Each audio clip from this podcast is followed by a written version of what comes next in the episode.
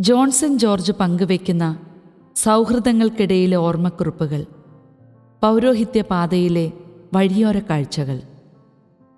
തലേദിവസം പ്രിന്റെടുത്ത ഒരു കെട്ട് കാർഡുമായി താൻ അതിരാവിലെ കഴക്കൂട്ടം സെന്റ് ജോസഫ് പള്ളിയിലേക്കോടി ജീസസ് യൂത്ത് ടെക്നോ പാർക്കിന്റെ നേതൃത്വത്തിൽ അടുത്ത മാസം നടക്കാൻ പോകുന്ന അഭിഷേകാഗ്നി ധ്യാനത്തിന് ടെക്നോ പാർക്കിൽ വർക്ക് ചെയ്യുന്നവരെ വിളിക്കാൻ വേണ്ടിയായിരുന്നു. അവിടെ വെച്ച് കാട് കൊടുക്കുന്നതിനിടയിൽ ആദ്യമായി ഞാൻ അവനെ പരിചയപ്പെട്ടു. പേര് സെലസ്റ്റിൻ. വീട് മാർത്താണ്ഡം. ഇവിടെ ടെക്നോ പാർക്കിൽ ജമിനി എന്ന് പറയുന്ന ഒരു സോഫ്റ്റ്വെയർ കമ്പനിയിൽ ജോലി ചെയ്യുകയാണ്. തമിഴ് കലർന്ന മലയാളത്തിൽ അവൻ എന്നോട് സംസാരിച്ചു. കൂടുതൽ പരിചയപ്പെട്ടു. അതിനിടയിൽ ഞാൻ അവന്റെ നമ്പർ വാങ്ങി. കാരണം ധ്യാനത്തിന് വരാമെന്ന് പറഞ്ഞു പോയാൽ പിന്നെ പലരെയും ആ വഴിക്ക് കാണാറില്ല. കൂട്ടത്തിൽ എല്ലാ ആഴ്ചയും നടക്കുന്ന ജീസസ് യൂത്ത് പ്രെയർ ഗ്രൂപ്പിനും മധ്യസ്ഥ പ്രാർത്ഥനയ്ക്കും വരണമെന്ന് പറഞ്ഞ് ഞങ്ങൾ പിരിഞ്ഞു. അവൻ ആ ധ്യാനത്തിനുണ്ടായിരുന്നു. പിന്നീട് അവനെ കൂടുതലായി മനസ്സിലാക്കാൻ പറ്റി.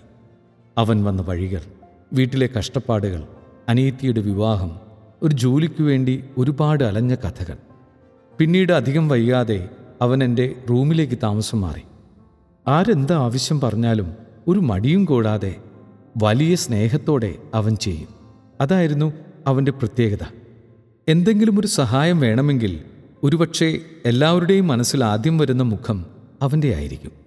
അങ്ങനെ അവൻ സ്ഥിരമായ ജീസസ് യൂത്ത് പ്രെയർ ഗ്രൂപ്പിലും ജീസസ് യൂത്തിന്റെ എല്ലാ പ്രോഗ്രാമിലും വരാൻ തുടങ്ങി. നൈറ്റ് വിജിൽ ടീമിന്റെ പാട്ടായി. പിന്നീട് night vigil coordinator. Thiruvananthapuram professional sub region ടീമിലും ഓൾ കേരള പ്രൊഫഷണൽ സെൻട്രൽ ടീമിലും. അങ്ങനെ കർത്താവ് അവനെ പടിപടിയായി ഉയർത്തുന്നത് ഞാൻ കണ്ടു. മിക്കവാറും ദിവസങ്ങളിൽ പാതിരാത്രി ജോലിയൊക്കെ കഴിഞ്ഞ് വീടിനു മുകളിലും ബീച്ചിലും ആരാധനാ ചാപ്പലിലുമൊക്കെ അവന്റെ കൂടെ ഇരുന്ന് പ്രാർത്ഥിക്കുമ്പോൾ അവന്റെ നിഷ്കളങ്കമായ പ്രാർത്ഥന കേട്ട് കർത്താവിന്റെ ആത്മാവ് അവിടെ ഇറങ്ങി വരുന്നത് പലപ്പോഴും ഞാൻ അനുഭവിച്ചിട്ടുണ്ട്. ആ പ്രാർത്ഥനകൾ അത്രയേറെ ഞങ്ങൾ ആസ്വദിച്ചിട്ടുമുണ്ട്. അവന്റെ ഏറ്റവും വലിയ സ്വപ്നമായിരുന്നു ഇൻഫോസിസിലെ ജോലി. അതിനുവേണ്ടി അവൻ ഒരുപാട് കഷ്ടപ്പെട്ട് പഠിക്കുന്നത് ഞാൻ കണ്ടിട്ടുണ്ട്. അവസാനം അവനത് നേടി. അപ്പോഴും അവൻ കർത്താവിനെ മുറുകെ പിടിക്കുന്നത് ഞാൻ കണ്ടു. അവന് അവിടെ ജോലി കിട്ടിയതിന് ശേഷം അവന്റെ പ്രൊജക്റ്റിൽ നല്ല പണിയായിരുന്നു. മിക്കവാറും ദിവസങ്ങളിൽ രാവിലെ ആറു മണിക്കുള്ള ദിവ്യബലി കഴിഞ്ഞ് അവൻ ഓഫീസിലേക്ക് പോയാൽ പിന്നെ രാത്രി രണ്ടു മൂന്ന് മണിയൊക്കെയാകും തിരിച്ചു വരുമ്പോൾ. എങ്കിലും അവൻ വന്നു കഴിഞ്ഞാൽ പിന്നെ മണിക്കൂറുകളോളം ബൈബിളും എടുത്ത് ഡയറിയിൽ എന്തൊക്കെയോ എഴുതുന്നത് കാണാം. ചോദിച്ചാൽ രാവിലെ ദിവ്യബലിക്ക് പോകുമ്പോൾ സമർപ്പിക്കാനുള്ളതാണ് എന്ന് പറയും. അവന് ദിവ്യബലി അത്രയ്ക്ക് പ്രിയപ്പെട്ടതായിരുന്നു. രാത്രിയിൽ എത്ര വൈകി വന്നാലും രാവിലെ ഞങ്ങളെക്കാൾ മുമ്പേ തന്നെ അവൻ പള്ളിയിൽ കാണും. ഒരു ദിവസം വളരെ വൈകിയാണ് അവൻ ഓഫീസിൽ നിന്നും എത്തിയത്. ഏകദേശം മൂന്ന് മണിയായി കാണും. രാവിലെ അലാറം അടിച്ചത് അവൻ അറിഞ്ഞില്ല. കുമ്പസാരിക്കാനുള്ളതുകൊണ്ട് ഞാൻ പതിവിലും നേരത്തെ പള്ളിയിലേക്ക് പോയി. ഞാൻ അവനെ വിളിക്കാനും വിട്ടുപോയി.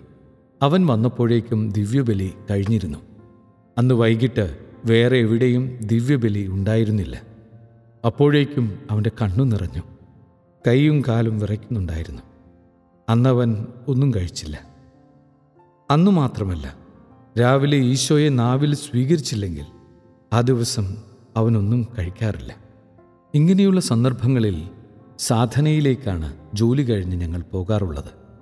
റോഡിൽ അലഞ്ഞു നടക്കുന്ന ആളുകളെ സംരക്ഷിക്കുന്ന സ്ഥലമാണ് സാധന. പകൽ മുഴുവൻ എല്ലുമുറിയെ പണിയെടുത്ത് ഒന്ന് വിശ്രമിക്കാമല്ലോ എന്നോർത്ത് ഇരിക്കുകയായിരിക്കും അവിടുത്തെ ഡൊമിനിക്കച്ചനും മാത്യൂസ് അച്ഛനും സാമച്ചനുമൊക്കെ. എന്നാലും ഈശോയെ വേണമെന്ന് പറഞ്ഞാൽ ഒരാൾ മാത്രമേ ഉള്ളൂ എങ്കിലും അവർ ദിവ്യബലി അർപ്പിക്കും.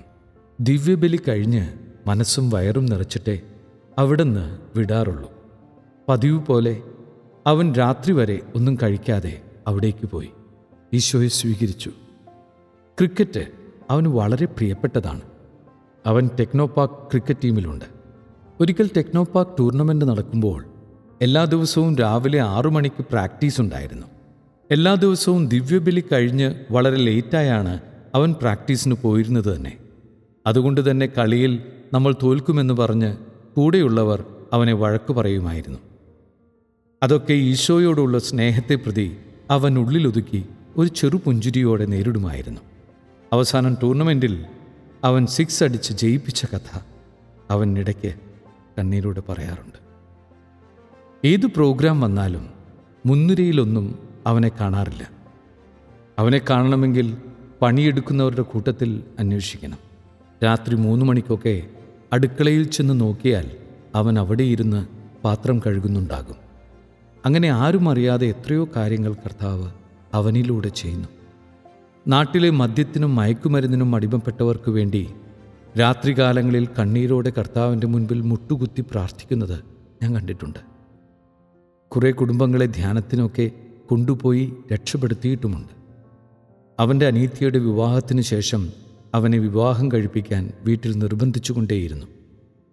അവരുടെ നിർബന്ധത്തിന് വഴങ്ങി അവനൊരിക്കൽ മാട്രിമോണിയലിൽ രജിസ്റ്റർ ചെയ്തു. അന്ന് തന്നെ കുറേ നല്ല ആലോചനകൾ അവന് വന്നു. പക്ഷേ പിറ്റേ ദിവസം തന്നെ അവൻ ആ അക്കൗണ്ട് ഡിലീറ്റ് ചെയ്തു. കാരണം ചോദിച്ചപ്പോൾ രാവിലെ ദിവ്യബലിക്ക് പോയപ്പോൾ മനസ്സ് വല്ലാതെ പിടിവിട്ടുപോയി എന്നായിരുന്നു അവന്റെ മറുപടി.